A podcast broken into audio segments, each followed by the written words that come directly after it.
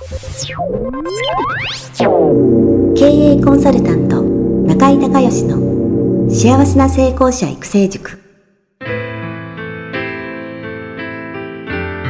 この番組では18歳で起業し6社の社長を歴任した実業家出身の経営コンサルタントであり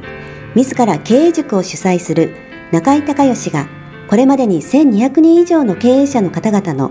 経営相談人生相談に答えてきた。脳科学心理学とマーケティングを活用した独自のノウハウでビジネスと人生のバランスの取れた幸せな成功の実現をお手伝いします。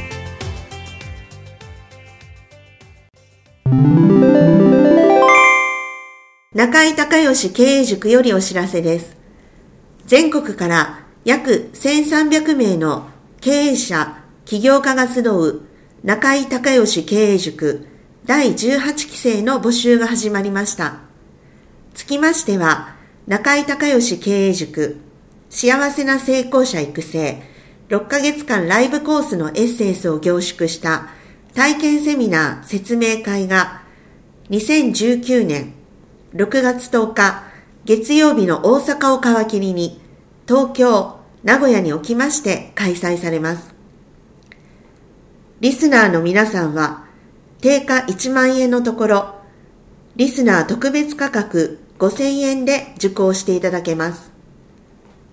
お申し込み手続きは、中井隆義ホームページ、体験セミナー、説明会、申し込みフォームの紹介者欄に、ポッドキャストと入力してください。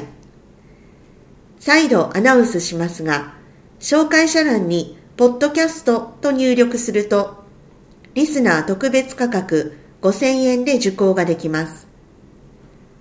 体験セミナー説明会では、脳科学、心理学とマーケティングに立脚した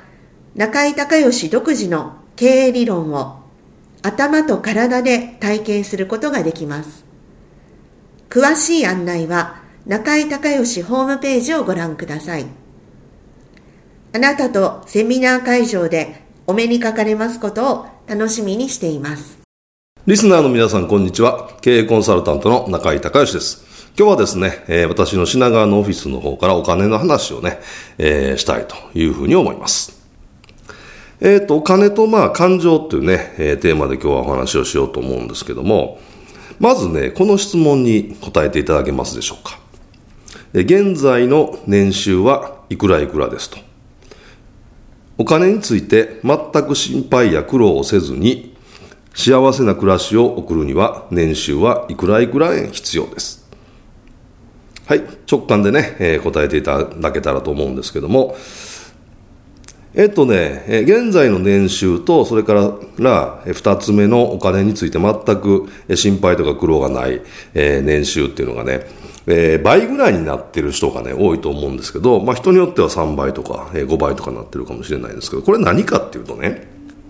実はあの、あるアメリカのね、えー、有名な大学の卒業生向けのね、アンケートなんですよ。で、これは、えー、っと、卒業した人に、えー、っと、まあ、1年目ですよね、就職して。で、送ったんですね。で、回答があった人の中から10年後に、えー、同じ質問を送ったと。で、そうすると、えー、やっぱり1回目の時と同じように、えー、ほとんどの人がですね、今の年収の、えー、倍以上、え、必要だっていうふうに、えー、返してきたという。まあそういうアンケートがあるんですけど、なので、1年目の、えー、年収も、それから10年目の年収も、やっぱり今より倍以上必要だっていうね、えー、ことなんですね。ほとんどの人がまあそう思うっていうことなんですけども。なので、えー、本当にね、お金について全く苦労や心配せずに幸せな暮らしを送るには、え、年収はいくら必要っていうふうに、えー、考えようと思ったら、やっぱりそのライフプランを作らないといけないんですよね。まあ、えー、就職して、ね、えー、結婚して子供が生まれて、で、あとはね、子供を学校行かしたりとか、えー、お金かかりますよね。だから、結局その人生の、えっ、ー、と、三大費用っていうのは、まあ家を買うね、買う人は買う、えー、住宅費ですよね。それから子供さんの、えー、学資費用ですよね。それから最後老後の費用と、まあ3つ大きな出費があるというふうに言われてるんですけど、まあこの特にも老後まで含めて大体いくらぐらいいるのかっていうのをね、大体いくらぐらいの金額が子供がいたら、えー、大学ね、卒業させるまで、えー、どのぐらいかかるのかっていうのを試算しとかないといけないですよね。で、それに対して、じゃあどういうふうに、えー、お金をですね、えー、まあ、稼いでいくのかっていうことを、当然セットで考えていかないと、結局、いつまで経ってもですね、今よりもっともっと、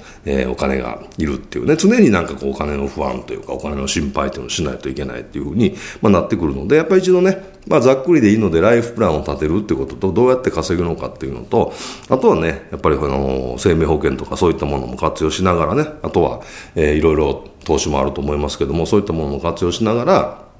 考えるっていうことが、まあ人生っていうな、まあ長いスパンの話で考えると、やっぱり必要かなと。え、いうふうに思います。それと、そのお金と感情っていう話なんですけどね、えっ、ー、と、我々はね、こう、潜在意識の中にお金についていろんな感情、いろんなイメージを持ってるんですよね。で、それは実際に経験したことから、その時の思考、その時の感情、それが何度も何度も繰り返されたり、もしくはすごくショッキングな、え大きなね、トラウマになるような出来事だったら一発でえ、それが信念体験になるわけなんですけども、まあ、一般的にお金が私たちの心の中にかきたてる感情っていうのはポジティブとネガティブに分かれていて、えポジティブな感情はね、例えば、えー、欲求、賞賛、やりがい、安心感、ワクワク感、えー、喜び、それから同情。同情っていうのは、あの、自分がね、ポジでないと人に同情できないですからね。これはポジの方に、えー、私は入れてます。それからネガティブな方は、えー、欲望、羨望、怒り、恨み、敵意、えー、悔しさ、憎しみ、えー、羞恥心、嫉妬、妬み、そねみ、えー、不安、悲しみ、無価値観、えー、無感覚、ね。えー、嫌ですよね。自分で喋ってても嫌ですけど。まあ、ネガティブなこういうね、感情も、えー、まあ、たくさん入ってるし、結局その人間の脳っていうのはポジティブなものよりもネガティブなものの方が、えー、覚えようとするというかね、えっ、ー、とね、ポジティブな気持ちを感じていられる時間が1としたら、ネガティブな気持ちを感じている時間はその10倍の10っていうふうに脳が初めからデフォルト設定されてるんですよね。それはやっぱり、えー、そのネガティブなものの方をしっかりと覚えることによって生存本能ですよね。えー、危険から回避するっていう、まあ、人間の本能があるので、そういうふうになるんですけど、だからお金もね、同じように、うん、例えばどうでしょう。初めてアルバイトしてお金もらったとか、えー、それから初任給でお父さんお母さんになんかプレゼントしたりとかしますよね。そうそういうお金ってすごい嬉しい、ね、えー、お金じゃないですか。でもなんか友達にお金貸して帰ってこなかったりとか、なんか投資でね、えー、損してとか、あとはギャンブルですってとか、まあいろいろあるかもしれないですけど、まあそういうね、ネガティブな方がやっぱり覚えやすいんですよね。で、このネガティブな方に無感覚とかね、えー、あるんですけど、無感覚も、あの、お金は生活していけるだけあれば、もう他いらないよ、みたいな、あの、無感覚の人ね。これってもう超ネガティブですよね、無感覚っていうのは。はい。で、いろいろ、まあ、感情があります。で、ちなみにね、あの、これよく質問されるので説明しておきますが、妬みとその意味の違いね。これ意外と知らない人多いんですよね。まあ、妬みわかりますよね。もうあいつだけなんか、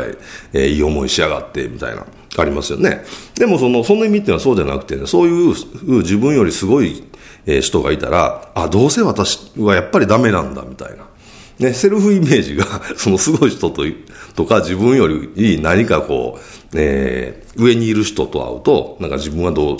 えー、どうせダメなんだっていうふうにね、まあ、卑下するみたいな、そういうのはその意味なんですけど、まあ、同じね、お金から、えー、お金に対しても、そのネガティブとポジティブが、こう入ってると。で、やっぱりそのネガティブな方が多いんですよね。これ、あの、誰でもそうだと思うんですけど、その脳の仕組み上、あの、ネガティブな方がたくさん入ってます。で、あんまりにもネガティブが入ってるとね、やっぱお金受け取れない。ね。えー、例えば、子供の頃に、えー、お母さんがね、お金はいろんな人が触って汚いから、えー、お金を触ったら必ず手を洗いなさいみたいなこと言ってると、ね、えー、私の時代なんかだとそういうお母さん多かったんですけど、あの、それをずっと言われてると、お金イコール汚いっていうのはもう潜在意識に刷り込まれてしまうので、えー、汚いものはそもそも受け取りたくないですよね。それから、えっ、と、手元に置いときたくないですよね。だから受け取れない、貯められない、えーえー使ってしまうっていうね、そういう現象が起こったりとか、あとは、ね、どうせ私なんかっていうふうに思ってるとね、あの、さっきの、まあ、えーその意味ですけども、そうすると、どうせ私なんかっていう私自身に価値を感じてない人がやっぱり受け取れないですよね。で、でこの人は使えないから、あの、受け取れないし、その価値のない自分のためにお金使えないから、まあ、なんとか貯まるんですけどね、この場合は。でもまあ、しっかりとその循環をね、えーきっちり、その社会に対して価値を提供して、その価値に対して、対価としてお金を受け取って、ね、それを、え十分受け取って、で、ちゃんと、必要なだけ計画的に貯めて、また使うときは気持ちよく使うっていう、このお金のね、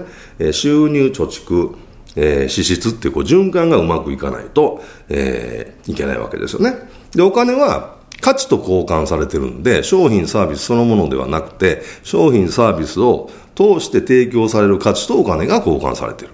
ね。で、人は払ったお金よりあ価値が高いと思ったら得したと思うし、払ったお金より価値が低か低いなと感じたら、あ損したなと思うわけですよね。だから、より多くのお金を受け取りたいと思ったら、社会に対して、より多くの価値を提供する。ね。これは、量でね、たくさんの量を提供していくのか、もしくは、その商品サービスそのものの価値を上げることによってね、量は同じでも、あの掛け算ですから、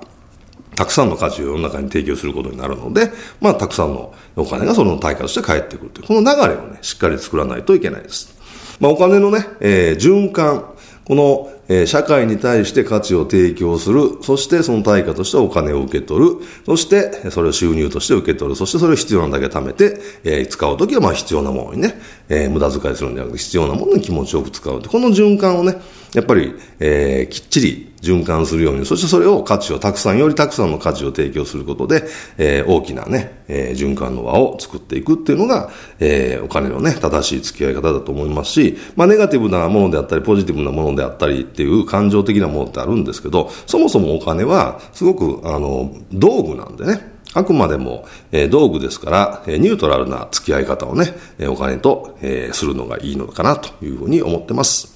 ということで、えー今日はね、品川のオフィスの方から、えーお金と感情というお話をしました。えー今日も最後まで聞いていただいてありがとうございました。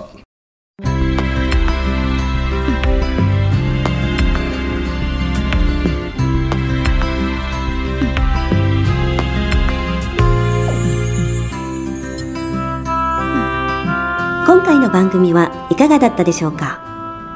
あなた自身のビジネスと人生のバランスの取れた幸せな成功のための気づきがあれば幸いです。なお、番組ではリスナーの皆様からの質問をホームページの受付フォームから募集しています。また、全国各地から900名以上の経営者が通う中井隆義経営塾幸せな成功者育成6ヶ月間ライブコースに関する情報はホームページをご覧ください。では、またお耳にかかりましょう。